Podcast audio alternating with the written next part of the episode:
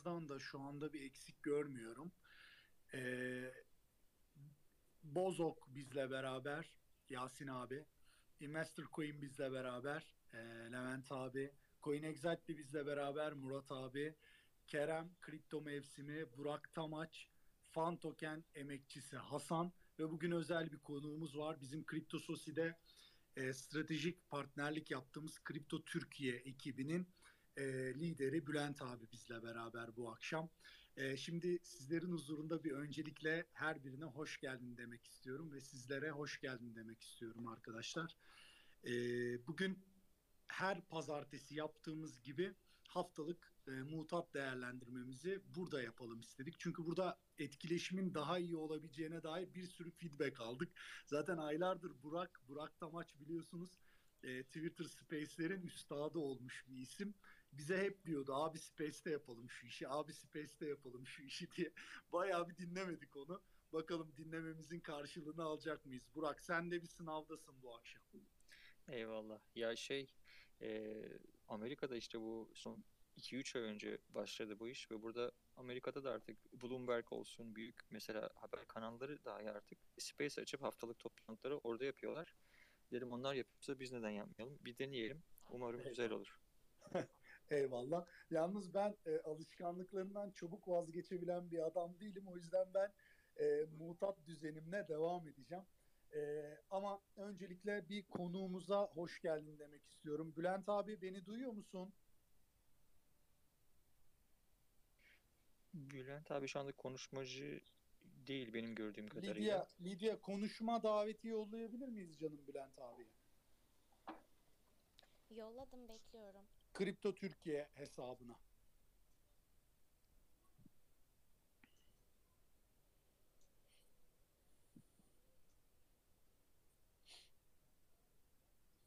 Tamamdır. Ee, Yolladım bekliyorum. Tamam, tamamdır, tamamdır. Bülent abi de çok tecrübeli değildir. E, Kripto Türkiye bize arkadaşlar e, ön satışlar ve gem projelerle alakalı e, eğitim veriyorlar, destek oluyorlar bizim platformumuzda. E, oldukça profesyonel bir ekipler. E, başlarında Bülent abi var, 20 kişilik bir ekip. Çok profesyonel videolar çekiyorlar, Twitter içerikleri üretiyorlar. Onları da takip eden arkadaşların e, Twitter sayfalarında, YouTube sayfalarında takip etmelerini öneriyorum. Şimdi her zamanki alışkanlıklarımıza getireyim. Başlayalım konuşmaya. Yasin abi senle başlayacağım her zaman olduğu gibi. Burada mısın? Evet evet. Geliyor değil mi sesim? Evet evet gayet güzel geliyor abi. Ee, Yasin abi senin de ilk Space'in galiba bu değil mi?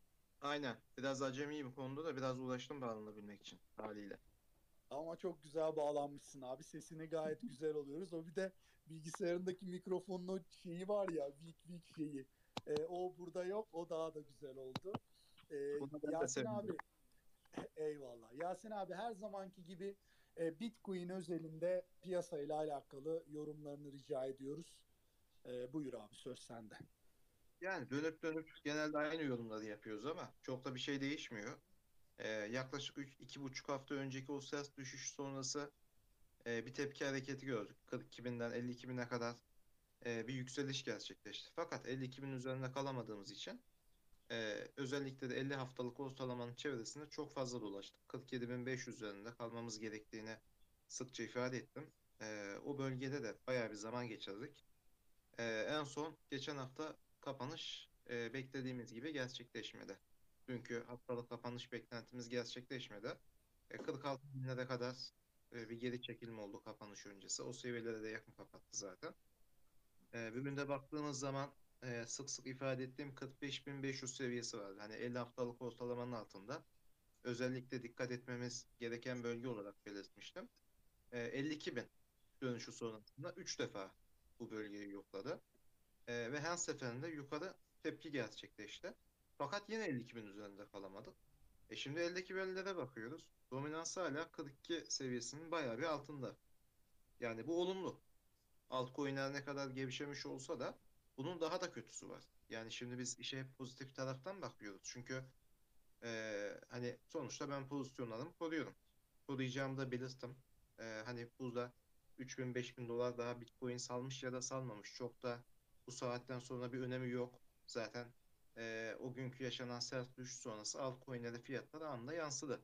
%40, %50 geri çekilmeler var. Yani bu saatten sonra 2000 dolar daha düşer mi, 3000 dolar daha düşer mi diye e, çok da sıkıntı etmiyorum. Çünkü orta vadeli ve uzun vadeli e, trendin ben hala yukarı olduğunu düşünüyorum ve olması gerektiğine de inanıyorum. Bunun için tabii kendimce bazı sebeplerim var. E, 45.500 seviyesinden bir gün yine bir tepki gördük. Şu an 46.000 sınırında geziyoruz. E, bu seviyelerde eğer tutunamazsak 42.000 seviyesine kadar tekrar bir geri çekilip orada bir ikili dip yapma arayışına gidebilir. Yani burada 3000-3500 dolarlık bir riskimiz oluşacak. 3-4000 dolarlık daha doğrusu. Ee, şimdi benim öngörüm e, geçen sefer de benzeriydi. Hani ona değineceğim şimdi. Bu pandemi süreciyle birlikte kripto para sektöründe inanılmaz hareketlilik yaşandı. Ee, gerek Bitcoin ise gerekse altcoin'lerde kimsenin beklemediği dönemler yükseliş yaşandı. Hep yeni varyant öncesinde piyasada bir sert düşüş gerçekleşti. Sonrasında baskılandı. Hemen peşinden de e, bu bütün parasal sistem etkilediği için hep bir rally dönemi yaşadık. Yukarı sert hareketleri yaşadık. Yani şimdi yine son gelişen e, varyantla birlikte e, sert düşüş gerçekleşti ve şu anda ikinci aşama olan baskı hissediyoruz. Üçüncü aşama ise zaten yukarı yönlü sert hareketler olması yönünde benim beklentim. Hani bu biraz FED kararlarını da tabii ki ciddi manada etkiliyor. Merkez bankalarının politikalarını da etkiliyor. Yani şu ortamda e, Hollanda'da tamamen kapanma gerçekleşti. İngiltere kapanmak üzere. Diğer Avrupa ülkelerinde etkisini ciddi manada gösteriyor.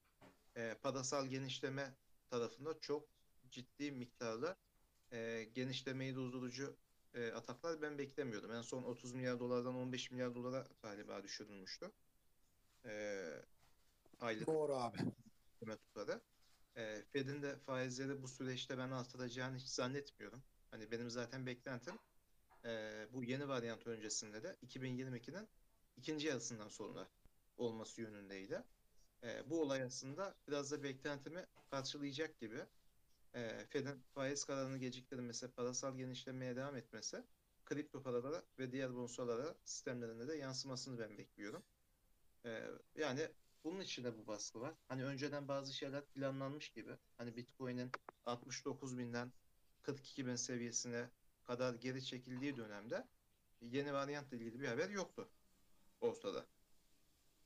Yani pek gündeme ya gelmedi ya da yoktu gerçekten. Sonradan dikkat edilirse gündeme getirilmeye başlandı sık sık. Ama ne zaman getirilmeye başlandı? Ee, özellikle de Bitcoin o gün 55 binden 42 bine düştükten sonra hep yeni varyant gündeme getirildi. E, insanlar da pandeminin etkilerinin e, kripto paralara e, olumsuz yansıyacağını düşünüyor. Aslında tam aksine ben olumlu yansıyacağını düşünüyorum daha önce de olduğu gibi. E, hani burada bazı rakamsal değerlere pek katıl şey yapmamak gerekiyor, takılmamak gerekiyor. Tamam 50 haftalık ortalama altında uzun bir süre sonra yaklaşık bir buçuk sene sonra bir kapanış gerçekleştirdik ama bu bir ihlal de olabilir. E, fake de olabilir. Fake hareket de olabilir. Çünkü e, yani çok yakın seviyelerden kapattı. Öyle yani 3000 5000 dolar gibi çok ciddi bir e, altında kapanış gerçekleşmedi. Normalde 42 bin 43 bin seviyesinde de haftalık kapanış görebilirdik. Arada çok bir fark yok. %1'ler %2'ler de çok önemli değil. E, en azından bu hafta bu ortalamanın üzerinde e, kapanış gerçekleşeceğine ben inanıyorum. Yani bu rakam da şu an 47.600-700 gibi oldu zannedersem. Güncel hali. E, sonraki süreçte de yine 52 bin seviyesinin kırılmasını bekleyeceğim. Ona göre de güncel yorumları zaten yaparız. Peki Yasin abi şimdi e, bir soru soracağım sen geçmeden önce. Şimdi FED hali hazırda zaten e, 2022 için özellikle tapering tarafında bu varlık alımını azaltma tarafında çok e, çiçeği burnunda bir karar verdi. Yani şu anda gerçekten e, bu varyantla alakalı beklenmedik bir artış olması durumunda, kapanmaların yine bütün dünyada gerçekleşmesi durumunda bu kadar yeni bir takvimden e, böyle radikal bir dönüş yapar mı sence? Böyle bir şey mümkün mü? Mümkün. Geçmişte biz bunu çok yaşadık. Özellikle de 2008 krizinden sonra e, FED gerçekten beklenmedik geri dönüşler yaptı. Beklenmedik kararlar verdi.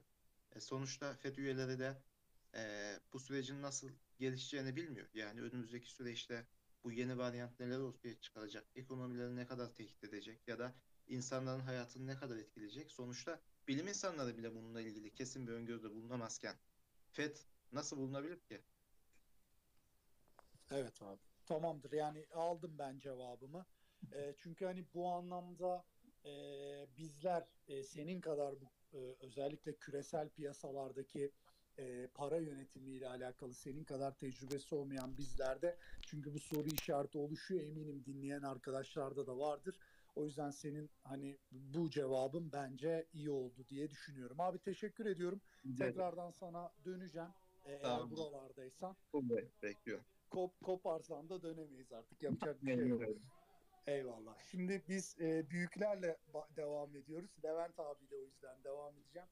E, Levent abi teknik görünümü Bitcoin'de nasıl görüyorsun? 50 haftalık hareketli ortalamanın altında haftalık kapanış geldi. Bu teknik anlamda bir risk. Hepimizin bildiği gibi işte 200 günlük hareketli ortalamanın MA'nın e, böyle bir üstüne çıkmaya çalıştık ama an itibariyle yine altındayız. E, teknik minvalde neler söyleyebilirsin bize abi? E, teknik olarak şöyle bir durumumuz var açık konuşmak gerekirse yani hani bütün trendler yani insanların e, neden biraz daha böyle terste kaldıklarıyla ya da niye moralsiz olduklarını sebep zaten görüyoruz. Bütün trendler kırılmış durumda. Ama unutmamak lazım yakın vadeler evet günlükler, üç günlükler kırılmış ama aylıkta henüz bir şey olmadı. E, hatta o 42 bine atılan pin de tam olarak aylık e, trende denk gelen bir noktaydı e, bütün piyasanın tamamen bozulmuş olabilmesi için gerçekten tüm zamansallarda yani orta ve daha uzun vadeli e, alıcıların da artık e, mal taşımaktan vazgeçmesini de görmemiz gerekir ki tamamen bir e, artık ayı piyasasına döndük diyelim. E, o bir cepte dursun. Henüz öyle bir şey söz konusu değil. E, bir de bunu şöyle yorumluyorum. E, senin söylediğin e, günlükteki işte hafif, e, basit ortalama 200'ün altında kılçık gibi kalıyor olmamız aslında çok uzaklaşmamamız evet ya da haftalıkları yeni kırıp e, aşağı doğru böyle bir e, stopları hani e, biraz da stop olanlar da oldu olmadı da değil açıkçası. E, aylıklarda buraya pin atılması günlüklerde kısa vadelilerde böyle bizi oyalar hale getiriyor. Yani tam düştü mü düşmedi mi? Hani karar verdik mi vermedik mi gibi. Gene bunun en e, net belirleyicisi bana göre bu Ekim ayında bizim gördüğümüz e, 25 Ekim civarında gördüğümüz yani bir önceki dip olarak nitelediğimiz 40 bin ve burada son atılan pinde 42 bin aslında maksatlı bir pindi. E, diğer e, dibin altına bizi sarktırtmadılar. Yani bizi hala bir yerde tutuyorlar. E, bu tutanların ben e, karşılayanlar yani satıcıları karşılayanlar olduğunu düşünüyorum. Hani genel rutin böyle anlık traderız evet ama genel rutin anlık e, bahsettiğim şeylerin biraz uzağından bakmak istiyorum bu sefer. E, bir önceki dibin altına inmediğimiz sürece sorun olacağını zannetmiyorum. Evet 40.916 birazcık önemli bizim için net konuşmak gerekirse. Buradan sonra ancak e, hani biraz havlu atar hale gelebiliriz ama gene de e, ben buraları denesek dahi kırılabileceğini çok da e, düşünmüyorum yakın vadeli. Çünkü gerçekten satıcıları karşılayan bir yapı var. Bu diyeceksiniz ki e, satıcı var ki alıcı var. Evet hani bugün bazı şeyler paylaştım doğru ama satıcıları karşılayanlar agresif alıcı değil. Bunun da sebebi e, talep endeksindeki düşüş de zaten bunu gösteriyor. Yani talep yok.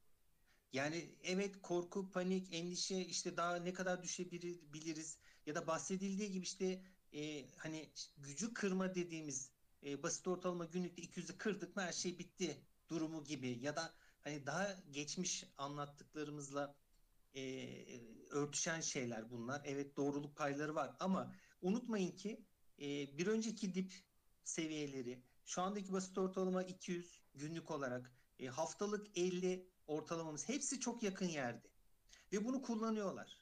Yani bu bizim e, hani oradan bir aşağısı diğer destek ama bir yukarısı bize şimdi direnç mi olacak? Bizim bu bölgede tutmaların sebebinin e, bu olduğunu da düşünüyorum. E, bana göre bu iki gün içerisinde e, biraz kavganın büyüyeceğini ve yukarı doğru sert ya da aşağı doğru sert hareketlerin gene gelebileceğini düşünüyorum. Ama gönlüm tabii yukarıdan yana. E, çünkü gerçekten bir alıcı kitlesi var ve bu daha önce e, bana göre tabii ki kişisel görüşüm e, kimse katılmak zorunda değil ama neredeyse Covid sırasındaki yani Mart ayındaki e, dip seviyesini toplayanlardan daha büyük bir kesim var şu an. Yani benim kişisel görüşüm bu. Diyeceksiniz ki yarın 40 bini dolara düştüğünde pin atabilir. Evet. E ne olduk alıcılar? Arkadaşlar alıcılar her bölgeden çıkabilir. Önemli olan alıcı gerçekten var mı şu anda?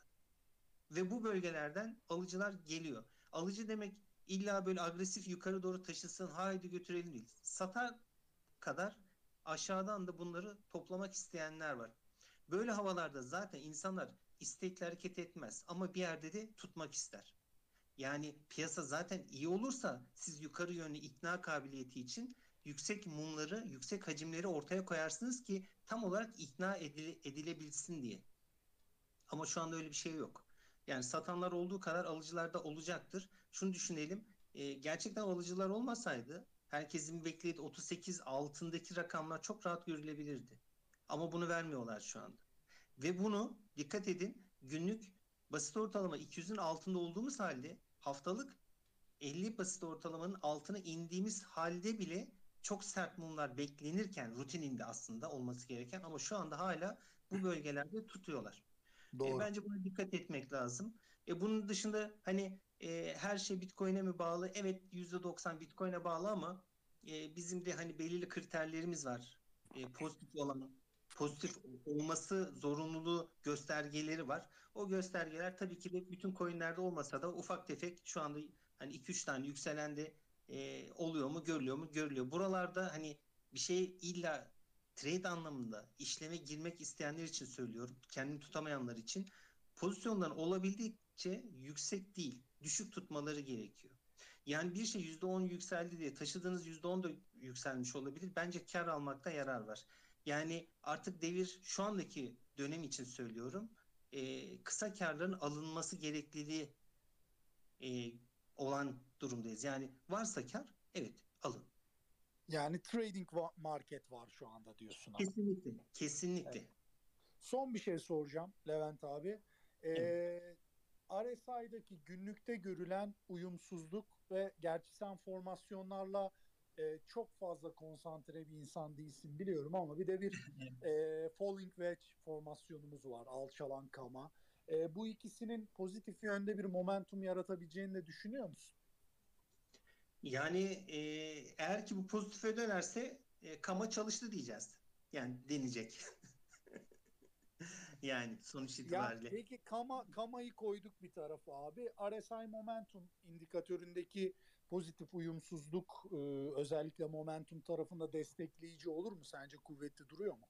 Yani e, kesinlikle hayır. Ee, şöyle söylemek lazım. Ben bunu e, Discord'umuzda, e, Kripto Sözü'nün Discord'da net olarak anlattım. Yani yükselen tepelerde nasıl yükselmesine rağmen hala aşağı yönlü RSI uyumsuzluk vermesine rağmen gene de nasıl yükseliyorsa e, şu anda da net olarak düşüş konumunda hem dip hem tepe uyumsuzluklarıyla fiyat aşağıya gelirken RSI bir şekilde yukarı hafif yönlü e, ivmeli duruyor.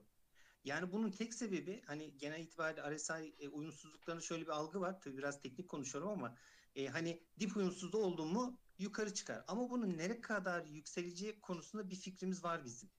Ama o kısım çok da anlatılan bir durum değil. E, o bahsettiğim fikrimiz var ama RSI bir önceki tepeyi geçip ama fiyatın geçememesi tekrar tepe uyumsuzluğuyla aşağı itiliyor. Boylar kısaldıkça fiyat aşağıya geliyor ama RSI'de biz uyumsuzluk görüyoruz.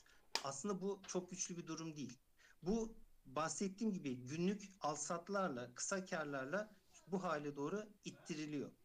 Net olarak bunu söyleyebilirim. Bu arada indikatörler yani çok fazla kullanan bir insanım. Evet ama şu an indikatörlerin yarısı yukarıda yarısı aşağıda.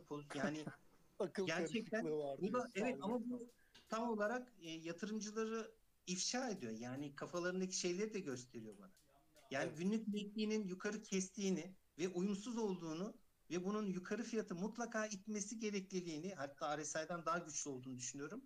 Yani yarın belki de bunun e, semeresini alabiliriz bir tık yukarı atarak gibi. Hemen burada da bir tüyo vermiş oldum. Peki abi çok teşekkür ediyorum Levent abi. Yorduk Evet. seni. Uzunca bir açıklama rica ettik. Sağ olasın abi. Çok detaylı oldu. Teknik seven arkadaşlar özellikle çok keyif almıştır diye Evet. düşünüyorum. Evet, bir, bu arada küçük bir nokta olsun. E, Ethereum vesaire bahsetmeyeceğiz ama e, açık konuşmak gerekirse e, Ripple'a bence e, dikkat etmek lazım. Yani pozitif anlamda mı? Evet pozitif anlamında. Yani enteresan bir durum var. Belki bu süreci sırtlayabilebilir. Çünkü orada dip konusunda e, günlük baktığımda 5 Aralık'tan itibaren bir dip oluşturuldu ve orada satıcılar bitmek üzere. Ne demek? E, alıcılar artık artıya geçebilir artık. Eyvallah. Bu Yasin abinin hiç hoşuna gidecek bir şey değil. Çünkü o Ha, peki. özellikle özellikle Ripple'la dominansın aşağıya çekilmesi teorisini çok kullanırdı bundan önceki dönemde. Şimdi dominans zaten dip seviyelerde. O yüzden aslında çok da isteyeceğimiz bir şey olur mu emin değilim. Peki abi çok teşekkür ederim açıklamaların için. Sağ olasın. Ee, Burak seninle devam edeceğim abi eğer oradaysan müsaitsen. Buradayım herhalde. Abi Amerika Birleşik Devletleri'ni konuşacağız. Çünkü bütün finans piyasasını e, o etkiliyor. Hepimizin bildiği gibi. E, şimdi genel olarak bir Amerika'da ne tür gelişmeler varı soracağım. Ama özel olarak Biden'ın paketinin geçirilememesi durumunu sormak istiyorum sana. Ne alemdeyiz, neler oluyor oralarda? Teşekkürler. Dün, dün ya da ondan önceki günü bu haber düşmüştü. Dün de sanırım bu Biden e, yeni bir paketi var. İlk aşağı aslında ilk başta bu 3 trilyon dolarlık tek bir paketti. Bunu toplu geçiremeyeceği yani bir kere anlamda bir kere de geçiremeyeceği belli olduktan sonra ikiye böldü. Önce 1 trilyon dolarlığı geçirdi. Şimdi 2 trilyon dolarlık işte 1.75 2 trilyon dolar o civarda onu geçirecekti ama bu e, senatodaki 50-50 o eşitliği var. E, başkan yardımcısı o eşitliğini bozuyor Biden lehine. Ama e, Batı Virginia eyaletindeki senatör, Demokrat senatör Manchin dün hani onay vermeyeceğini bu pakete söyledi ki bu çok büyük hani çok beklenmeyen bir haberdi. Çünkü uzun süredir hani bu paketle ilgili olarak görüşmelerin içindeydi ve, ve olumlu gözüküyordu. Bunu vermedi. Bu tabii ki de vermemesi piyasaları bugün olumsuz etkiledi. Bunu, bunu söylemekte bir sakınca yok. Bunun üzerine bir de tabii ki de omikronla alakalı zaten bu iki hafta önce bir ilk haber çıktığında piyasalar bir düşmüştü. Sonra bunun işte çok fazla öldürücü olmadığı, işte sadece çok hızlı yayıldığı ve hastanelerdeki kapasiteleri çok fazla zorlamayacağı yönünde bilgiler gelince hemen zaten piyasalar toparlanmıştı. Ama Avrupa'dan şimdi daha farklı haberler geliyor ki New York'ta geçen perşembe Covid bütün Covid döneminde en fazla vaka sayısına ulaştı. Yani Omikron'la ilgili olarak endişe ilk başta vardı. Sonra e, şey oldu. E, bu bu kalktı ortadan. Ama şimdi tekrar geri geldi Avrupa'daki e, kapanmalarla kapanma tehditleriyle birlikte. E, bunları üst üste koyduğumuzda piyasalar tabii ki de e, olumsuz bakıyor şu anda bu duruma. Ama şimdi bir haber daha düştü bu e, bu şeyi bu paketi desteklemeyen senatör hani sorun aslında Biden değil ama Biden'ın ekibinde işte Beyaz Saray'daki ekibin çalışma prensipleriyle anlaşamamış. Hani onunla ilgili bir sorunlar var diyor. Muhtemelen bu bu paket hani e, önümüzdeki dönemde birazcık daha küçülerek şeyden geçecek. Çünkü bu paketin içinde yani e, çok fazla kişinin bildiğini düşünmüyorum ama çok önemli şeyler var. Çok önemli e, şey e, ödemeler var mesela hani aile düşük gelirli ailelerin çocuk başına 300 dolarlık her ay bir ödeme var ki bu Amerika'daki çocuk açlığını %95 oranında düşür, düşüreceğine dair yani çalışmalar vardı. Hani bunların hepsi bu ayın sonunda bitiyor. Hani Ocak ayında bu ödemeler gelmeyince bu çocuklar diyelim hani bu kesim tekrar zorlukları yaşamaya başlayacak. Hani bunun siyasi olarak maliyeti çok yüksek olur e, Biden hükümetine. O yüzden bir şekilde geçirmeye çalışacağı için belki yani bazı yerlerden kısıp e, bu senatörün de desteğini alıp bunu geçirmeye çalışacaklar. Ben bir de başka bir şeyden bahsetmek istiyorum. Bu haftalık e, kripto yatırım varlıklarında 17 haftalık devam eden bir pozitif bir görünüm vardı.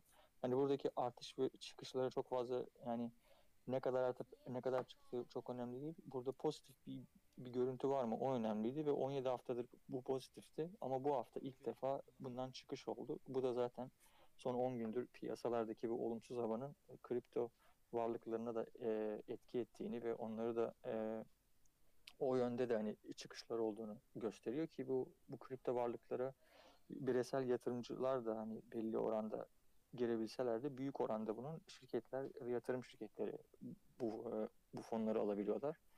E, son olarak da eğer şeyden bahsedeyim hani uzun e, iki haftadır zaten hep takip ettiğim bir şey ve buradaki Amerika'da Bloomberg olsun diğer yayın, yayın organlarında devamlı olarak bahsedilen bir şey var. Hani e, Bitcoin e, işte enflasyona karşı bir korunma aracı olarak e, böyle bir söylem vardı son bir buçuk senedir. Michael Saylor'ın bunun zaten başını çekiyor. Ama son dönemde açıkçası e, şöyle bir narratif yani şöyle bir hikaye artık e, çok daha fazla görmeye başladım. Hani Bitcoin'de aslında bir riskli bir varlık. Nasdaq gibi işte S&P 500 gibi hisse endeksleri tarzında hareket eden ki bununla ilgili işte devamlı olarak analizler çıkıyor. Şöyle korelasyon var, böyle artıyor onunla beraber diye. Yani şimdilik zaten hani şu anda FED toplantısından sonra hemen hemen aynı gidiyor Bitcoin ve Nasdaq. Şu anda yani şey olarak söylemiyorum bunu. Zaten geçmişte böyle bir şey yoktu. Önümüzdeki dönemde de bu ayrışma olacaktır. Ama şu anda Bitcoin'deki bu hikaye e, riskli varlıklara hapsolmuş gibi gözüküyor. Bu hikayeden çıkması için başka bir hikaye, ek, ek bir şeye geri bir, bir şeye ihtiyacı var. O gelene kadar muhtemelen e, endekslerdeki hareketle devam edeceğini düşünüyorum ben. Endeksler de zaten bu hem FED toplantısı hem Omikron'la birlikte olarak olumsuz gidiyor şu anda. Böyle bitireyim ben. Doğru söylüyorsun Burak. Ee, yani bu tabii ki e, bu korelasyon bizim hep konuştuğumuz üzere e, zaman zaman e, diğer riskli varlıklarla işte sermaye piyasasıyla, e, emtialarla, diğer e, varlıklarla Bitcoin'in zaman zaman pozitif, zaman zaman negatif korele olduğu bir gerçek. O yüzden hani biz ekip olarak kesinlikle şurada bir e, pozitif korelasyon var veya şununla bir negatif korelasyon var diye çok fazla referans aldığımız bir şey değil. Genel olarak ekibimizin bakış açısı bu. Çünkü reel olduğunu çok düşünmüyoruz ama şu anda pozitif korelasyon olduğu, beraber hareket ettikleri konusunda seninle hemfikirim. Bunun tabii ki biraz da e, hani kendi felsefesinden öte şu anda kurumsal yatırımcının e, yatırım yaptığı bir varlığa dönüşmesi kurumsal yatırımcının diğer yap, yatırım yaptığı varlıklarla özellikle endekslerle aynı hareket etmesini sağlayan bir aslına bakarsan olası sonuç. Burak son olarak seni e, yollamadan bir şey soracağım. Bugün Çin'den bir haber geldi e, faiz ile alakalı. Onun piyasalarda etkisiyle alakalı e, bir gelişme var mı şu anda? Daha Amerika'da yeni yeni e, belki gündem geliyor ama bu konuda değerlendirmeler var mı? Faiz düşürmesiyle alakalı. Çin hükümeti 20 aydır ilk defa faizde ufak da olsa bir düşüklüğe gitti. E, bunun da pozitif değerlendirilebileceği konuşuldu. E, ABD'de okuyabildin mi herhangi bir şey bu vakte kadar bununla ilgili? Bununla ilgili okumadım açıkçası ama Çin'deki zaten durumun birazcık daha farklı olduğunu hani parasal genişlemeye gitti yani o o politikayı devam ettirdiğini çünkü ekonomisinin de yavaşladığını son dönemde hep söylüyorduk kendi yayınları seninle yaptığımız yayınlarda da bu aslında onun bir devamı olan bir şey. Bunun Amerika'daki yani şeyle ilgili yani Amerika'da açıkçası pazartesi günü ben şimdi kalktığımda hani 3-4 saattir sürekli haberlere baktığımda en fazla işte Omikron'la ilgili şeyler var işte Biden'ın paketiyle ilgili var. Yani şu anda e, piyasa ya da piyasa diyorum tabii ki de ama hani bu bu haber kanalları tamamen bunlara odaklanmış durumda şu anda. Ya Çin'deki haber e, beklenmeyen sürpriz bir haber olmadığı için zaten genişleme para politikasına devam edecekleri beklenen bir şeydi. Ekonomisi yavaşladığı için herhangi bir şekilde e, şey olduğu şu anda bir şey yok yani. Zaten bu tarz şeyler, haberler ya da işte gelişmeler pazartesi, salı günü aşağı yukarı kendine bir yön çiziyor. Biz de seninle özellikle programlarımızı çarşamba yapıyoruz ki haftanın bu akışın yani pazartesi biz seninle programı mesela yapıyor olsak çok fazla konuşacak bir şey bulamayabiliriz. Çünkü gelişmeler daha yeni oluyor. O yüzden özellikle seninle çarşamba yapıyoruz ki bu tür gelişmeleri daha iyi okuyabilmek için. Peki Burak çok teşekkür ederim abi açıklamaların için. Sağ olasın çok detaylı oldu. Ee, burada Twitter Space'te şöyle bir şey oldu o dikkatimi çekti. Normalde YouTube'da böyle az az konuşuyoruz. iki kere bazenleri nadir de olsa üç kere konuşuyoruz.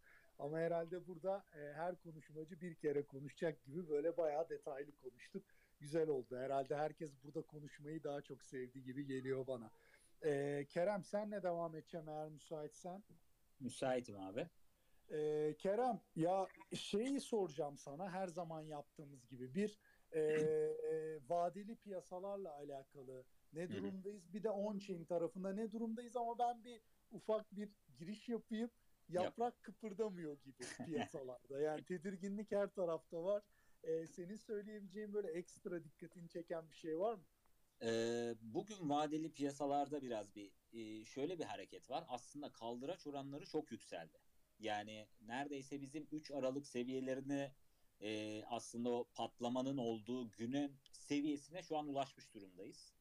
Ee, dolayısıyla şeye bakıyorum tabii yani fonlama maliyetlerine bakıyorum. Fonlama maliyetlerinin bana bir taraf göstermesi lazım. Kim ağırlıklı diye. Ee, ama şu an hala aslında sıfırın çok az üstünde hareket ediyor. Ara ara eksiye düşüp hemen geri geliyor. Ee, dolayısıyla nötr diyebilirim. Yani buradan ben şunu anlayabiliyorum. Ee, 45-46K seviyesinden e, vadeli pozisyon açanlar çok yüksek kaldıraçlarla hem yukarı hem aşağı açıyorlar.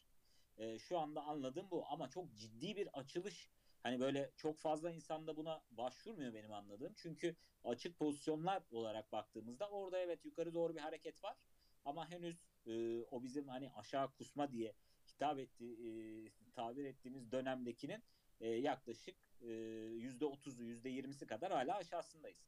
Yani çok ciddi bir hareket yok aslına bakarsan ama kaldıraç oranları çok yükseldi. Ben buradan açan da çok yüksek açıyor diye düşünüyorum şu an. Ama burada şöyle bir durum var. Ee, eğer fonlama maliyetleri negatif seviyeye gelirse evet aşağıdan e, yani bir bir fiyat yukarı doğru hareket yapabilir. Eğer fonlama maliyetleri çok yukarı doğru giderse bu kaldıraçlar bu sefer aşağı doğru patlar.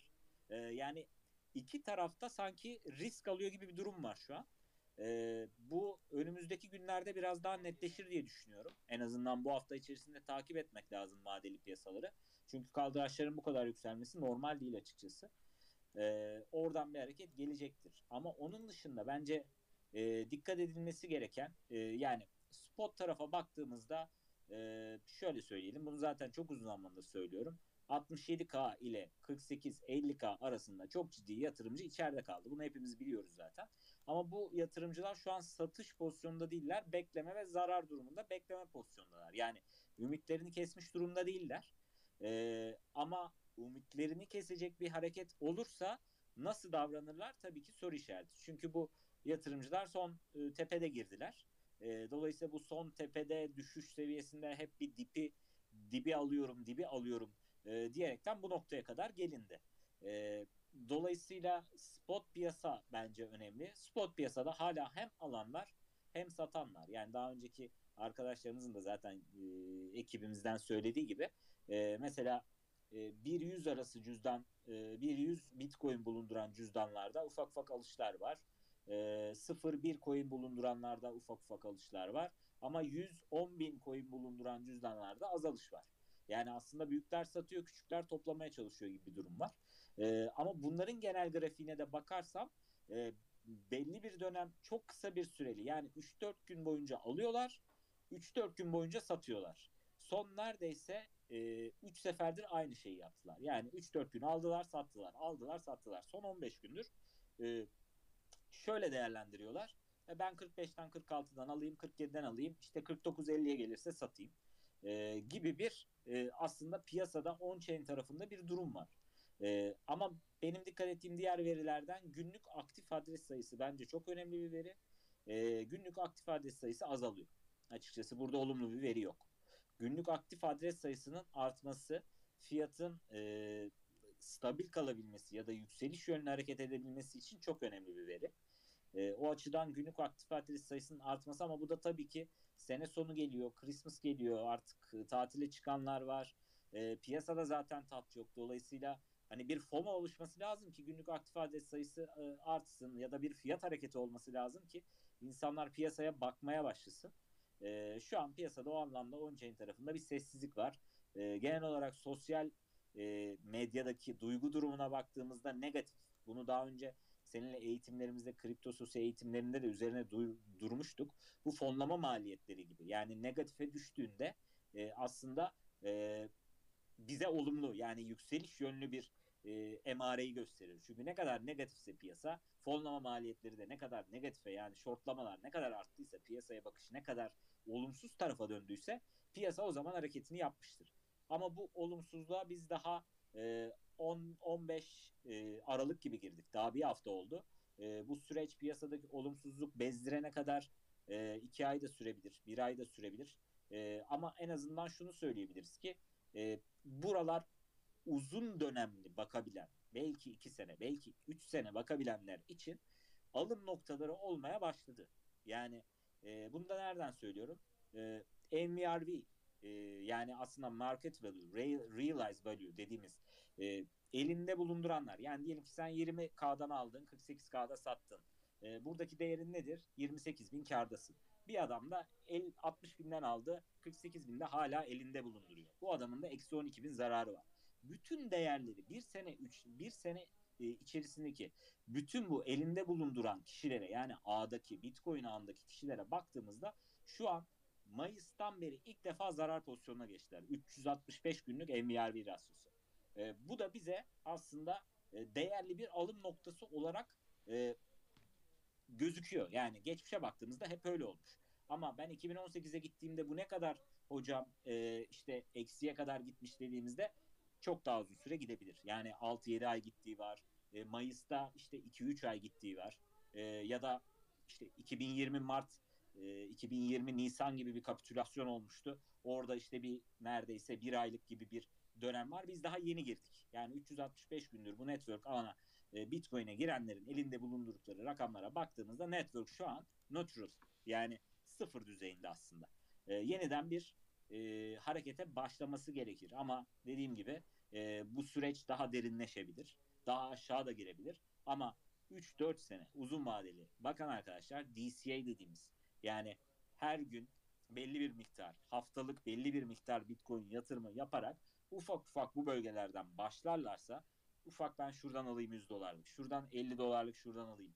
Daha düşerse alayım gibi bir stratejiye dönerlerse daha stabil bir stratejiye, daha uzun vadeli bir stratejiye bu buralar artık önümüzdeki dönemlerde belli ki ileride kar edilebilecek e, alanlar olacak diye düşünüyorum herhalde.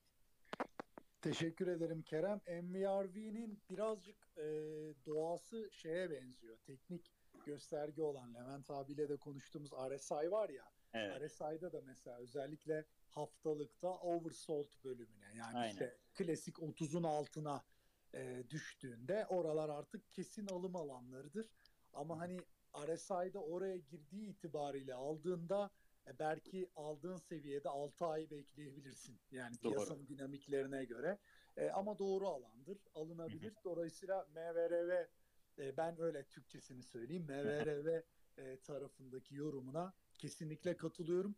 Ama anladığım kadarıyla e, en başta da aslına bakarsan işin introsunda da söylediğimiz gibi halen daha vadeli tarafta da spot tarafında da yaprak kımıldamıyor. Evet duygu durum korku tarafında korku ağır basıyor ama bu korkunun piyasaya bir yansıması yok. Yani işte Evet. bu korkunun piyasaya yansıması nasıl olacak? Short pozisyonların çok artması lazım.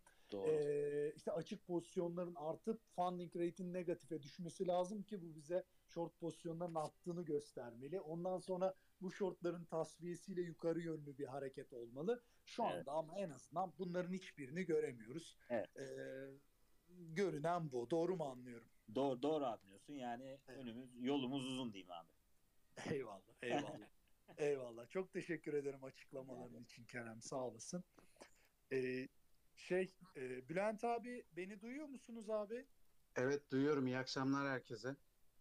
İyi akşamlar abi. Yayınımıza hoş geldiniz. Evet hoş bulduk. Herkese iyi akşamlar. Eyvallah. Eyvallah abi. Ee, sizin de galiba bizim Yasin abi gibi ilk kripto space'iniz. Doğru mu abi?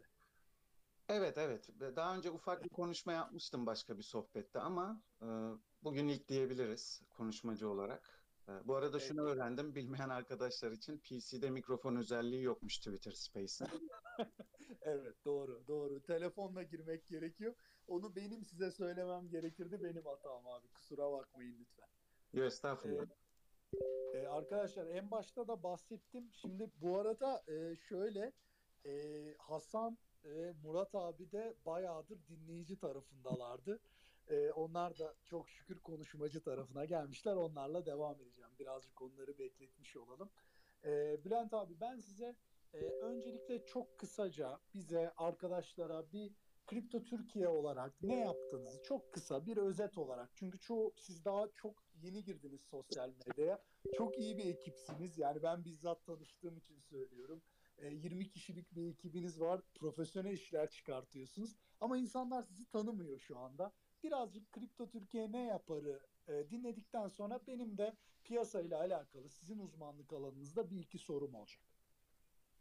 Evet, e, Kripto Türkiye ben ve arkadaşlarım e, açıkçası e, sizin de bildiğiniz gibi bu sektörde e, henüz daha olgunlaşma evresinde olan birçok şey var.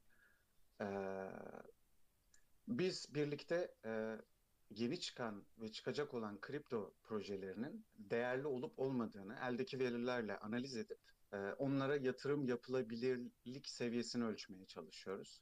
Beğendiğimiz projeleri de özellikle son zamanlarda biraz daha sosyal medyada aktif olmaya çalışarak e, insanlara tanıtıp duyurmaya çalışıyoruz açıkçası. Yani kısacası bu. Eyvallah abi ama asıl uzmanlık alanınız ön satışlar işte IDO dediğimiz, IGO dediğimiz ve özellikle üstünde çalıştığınız bazı e, gem projeler var. E, asıl uzmanlık alanınızın bu olduğunu ben de tekrardan en başta söyledim. Tekrardan söyleyeyim. Şimdi Evet. size sormak istediğim size sormak istediğim şu e, Bülent abi.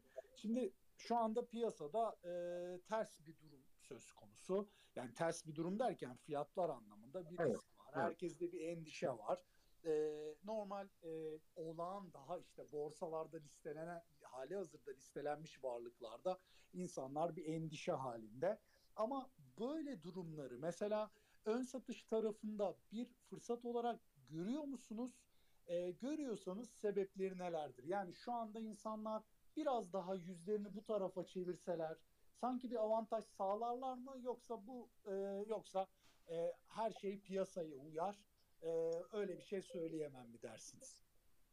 Evet, çok net anladım. Çok da güzel bir soru. Teşekkürler. Ee, şimdi açıkçası ön satışlarla ilgili konuşacaksak birazcık e, daha olumsuz da diyebiliriz. Son bir, bir buçuk yılda bayağı bir yoğunlaştı. Bu fırlatma rampaları dediğimiz yani launchpad yani kitle fonlama plat fonlama platformları. Buralarda insanların özellikle düşük bütçeli insanların ucuz alım fırsatları doğdu ve siz de görüyorsunuzdur böyle son zamanlarda özellikle mantar gibi her yerde bu tür platformlar var. Şimdi burada böyle volatil zamanlarda eğer ki e, piyasa olumsuzsa fırlatma rampaları çok ciddi kan kaybeder. Neden kaybeder? Birincisi fırlatma rampasının kendi kriptosunun değeri düşer.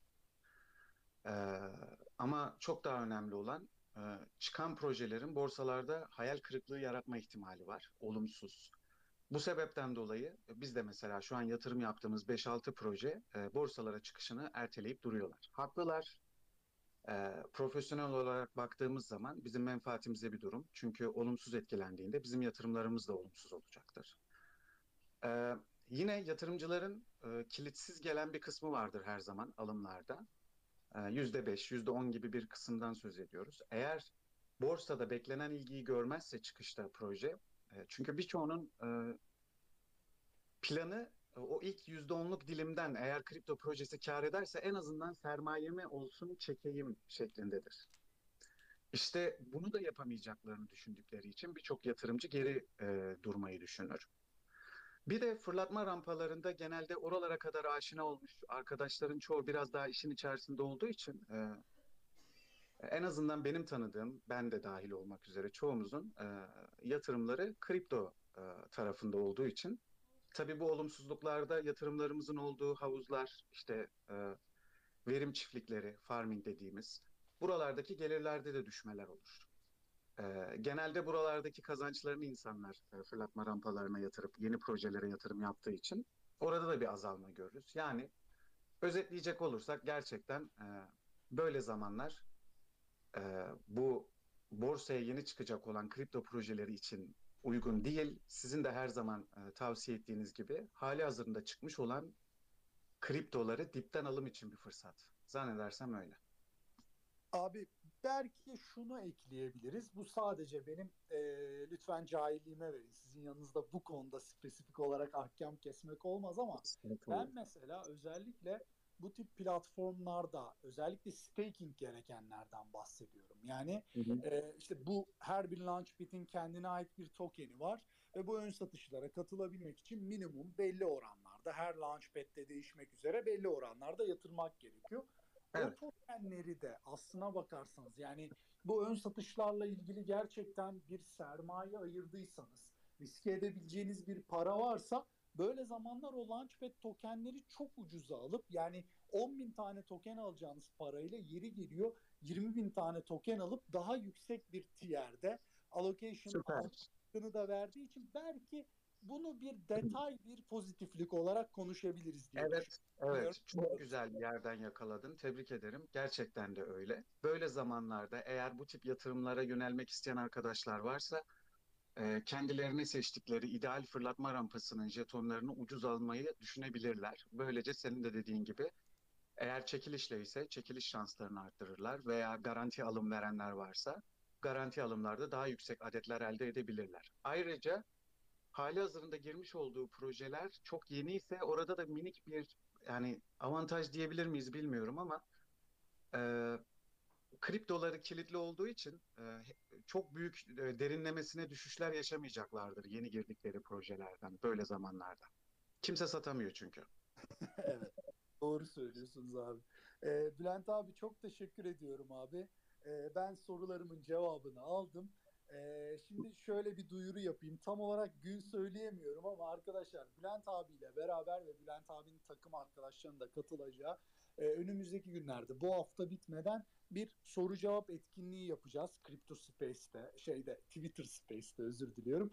Ee, onun da duyurularını yapacağız. Orada ben sizlerden gelen soruları hatta ve hatta e, direkt sizleri de e, soru soracak kişi olarak bağlayıp bu sorularınızı alacağım.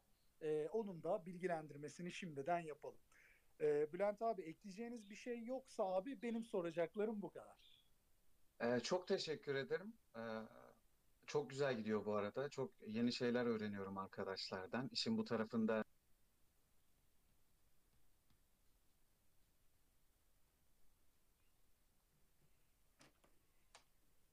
Abi koptunuz galiba. Şu anda duyamıyorum ya da komple e, space koptu bilmiyorum. Arkadaşlar beni duyuyor musunuz? Duyuyor, Dostlar, duyuyoruz abi.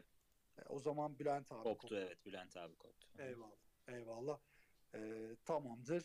Peki o zaman bağlanırsa tekrardan söz hakkı veririz. Ee, Hasan senle konuşmadık. Ee, müsait misin? Orada mısın? Buradayım hocam. İyi akşamlar herkese selamlar. Uykun gelmiş beklerken Hasan bizi.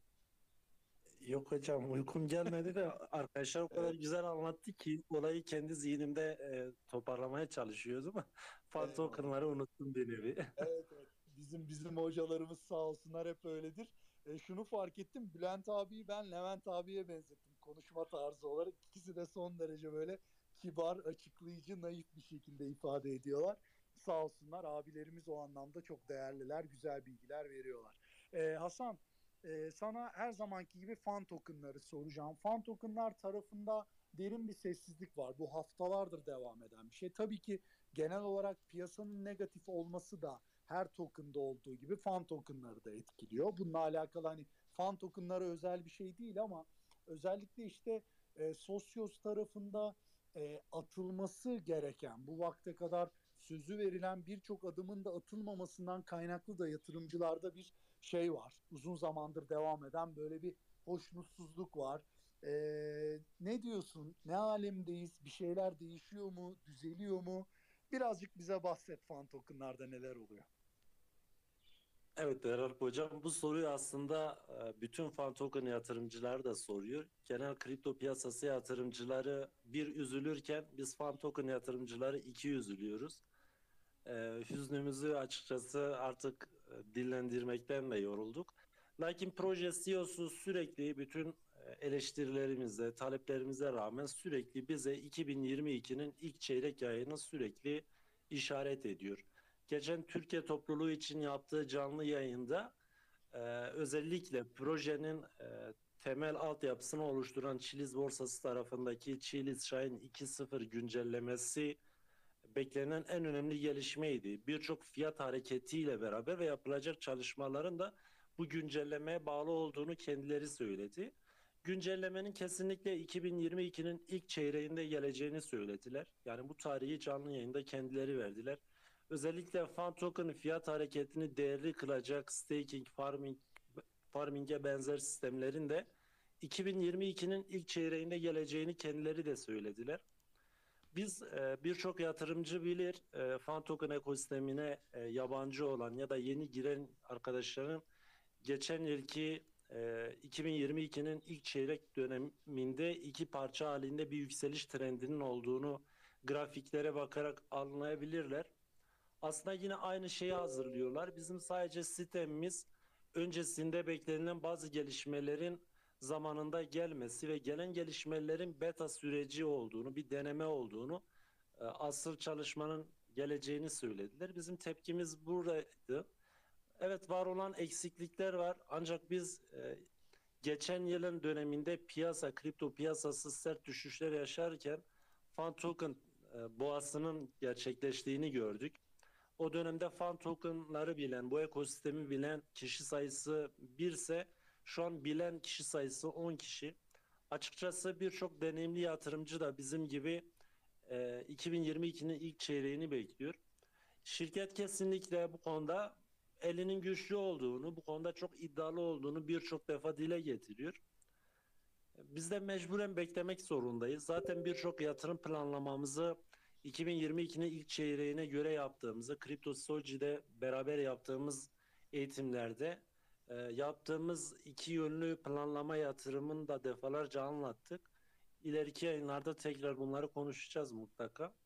Şimdilik işin e, ön satış kısmı ve anlaşılan takım sayısı kısmında istenilen seviyeye geldiklerini kendileri dile getirdi. Bundan sonraki süreçte e, takımlar üzerinden, spor kulüplerinin fan tokenlarının tanıtımı üzerinden daha çok devreye gireceği. Fan tokenlar konusunda e, sanırım e, 30 milyon dolar civarıydı. Tam hatırlamıyorum. Bütçe tanıtım kısmına bir sermayenin ayrıldığını, bunun da 2022'nin ilk çeyreğinde başlayacağını e, ifade ettiler.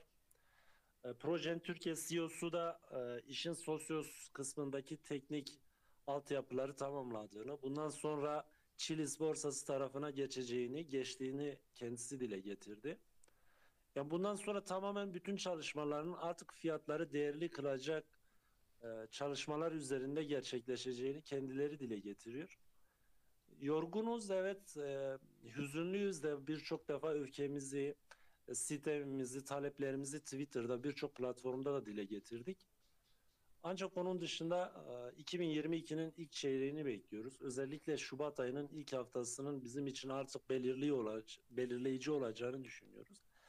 En önemli argümanımız şu an birçok teknik çalışma yapılırken işin staking NFT kısımları ve buna benzer reklam, tanıtım, spor kulüplerinin daha fazla işin içine girmesinin yanında bizim için en önemli olan şey özellikle major coinler sonra beraberindeki diğer coinler için hikaye. Bize bir hikaye lazım.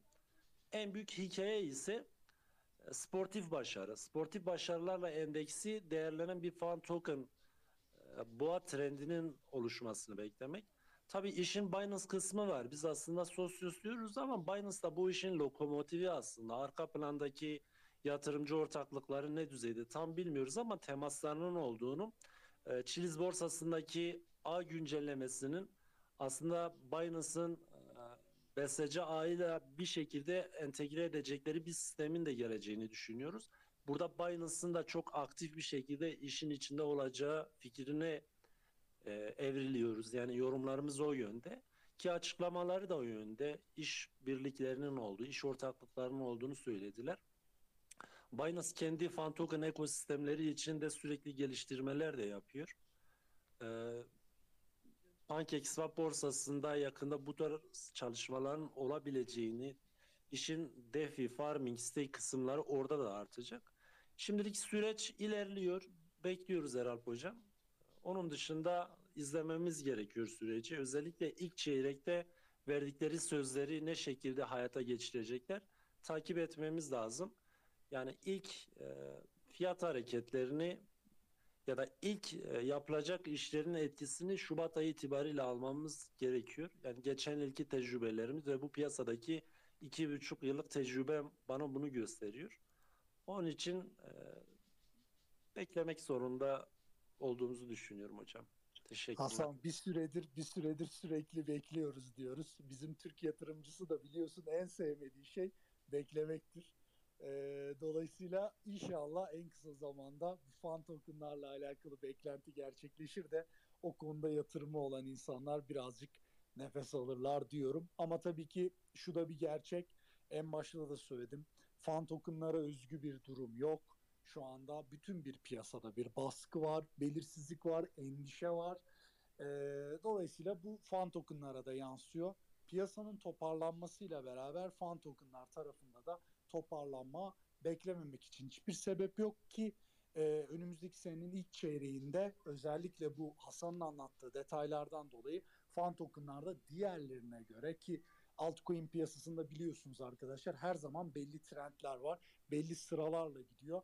E, Gerçekten Hasan'ın dediği adımlar atılırsa belki de 2022'nin ilk çeyreğinde e, diğer altcoin'lerle beraber e, fan tokenların biraz daha öne çıkarak e, prim yapması muhtemel olacak gibi gözüküyor. Peki Hasan çok teşekkür ediyorum açıklamaların için. Sağ olasın. E, Teşekkürler. Son olarak eyvallah, eyvallah dostum. E, Murat abi orada mısın? Buradayım Eralp'im. Sen baya baya koptun geldin koptun geldin falan neyse ki sonunda seni yardımcı yapmışlar abi rahatlamışsın. Ya e, sürekli düşüyor. Her anda düşebilir yani anlamadım bir şey var bir sorun var. E, durmadan kopuyoruz yayından.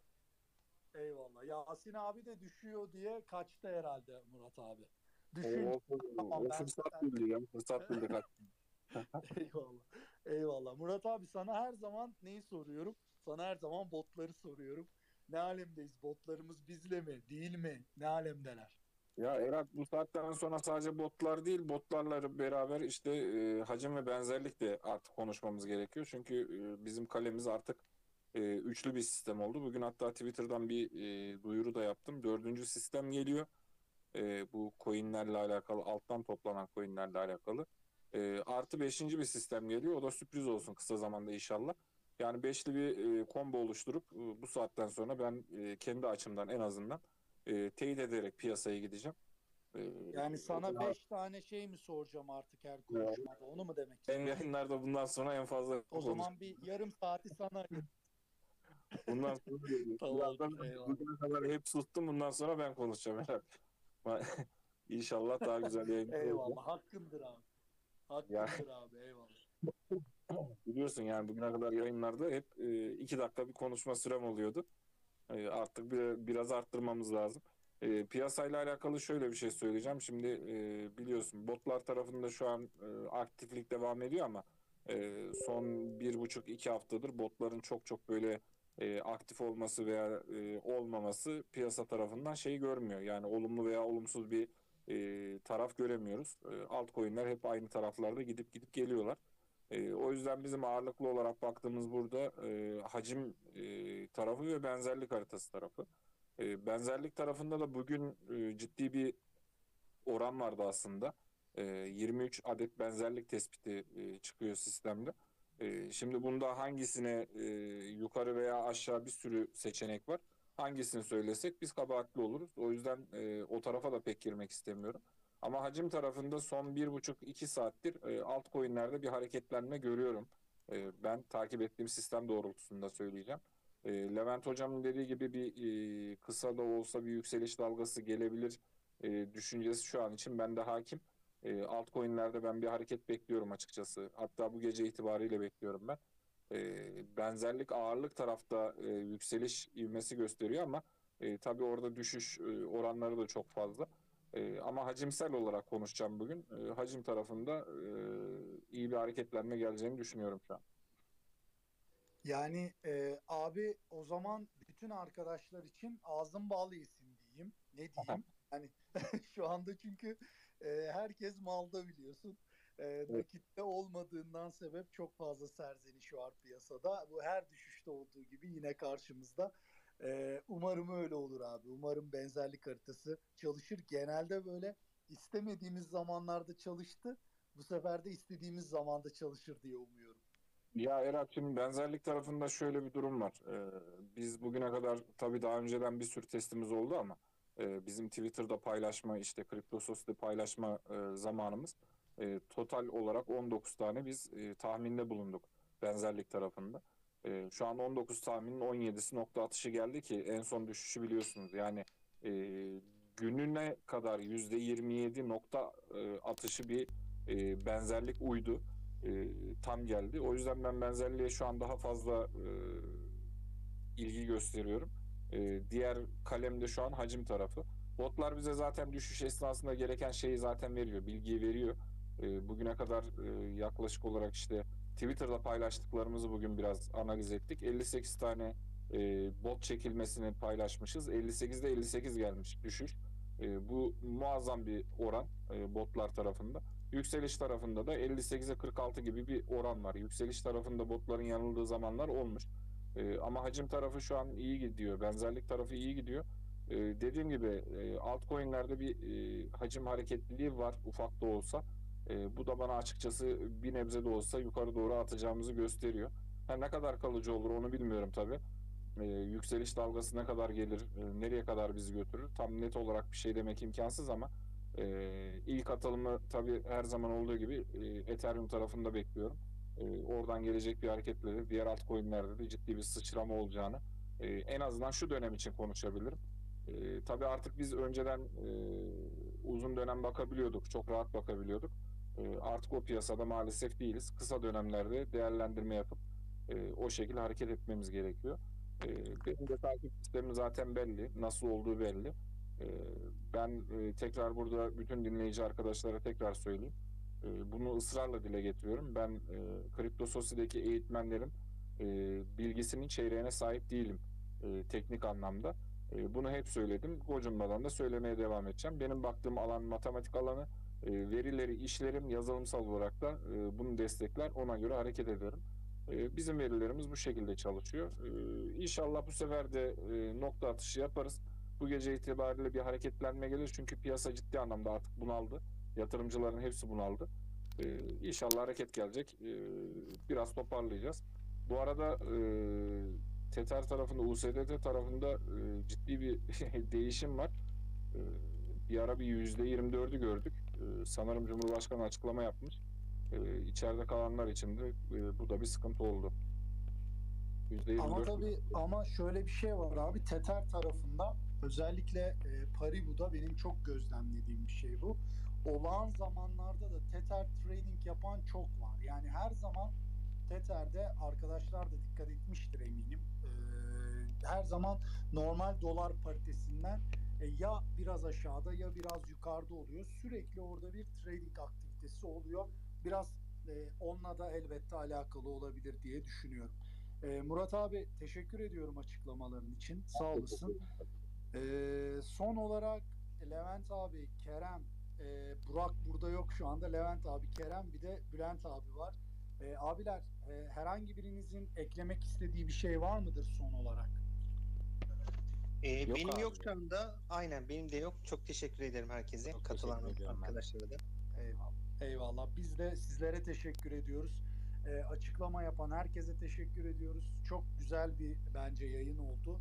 Ee, bakalım arkadaşlardan bunun geri dönüşünü alacağız. Yani e, tekrardan Twitter Space'te mi devam edelim? Ee, yoksa e, YouTube yayınlarına mı devam edelim pazartesi günleri için? Ee, bunu değerlendireceğiz. Arkadaşlar sizlerden soru alamıyoruz. Yoksa bizim artık hepimizi hanımlar evden atacak. Çok net söyleyeyim. Yani biz bir de bu şey öncesi de bir, bir araya geldik. Bazı istişareler yaptık falan. O yüzden lütfen bu akşam için kusurumuza bakmayın. Biz de yorulduk. Bizim de biraz dinlenmeye ihtiyacımız var. Ee, katılan herkese teşekkür ediyorum. Umarım faydalı olmuştur. Hayırlı akşamlar diliyorum.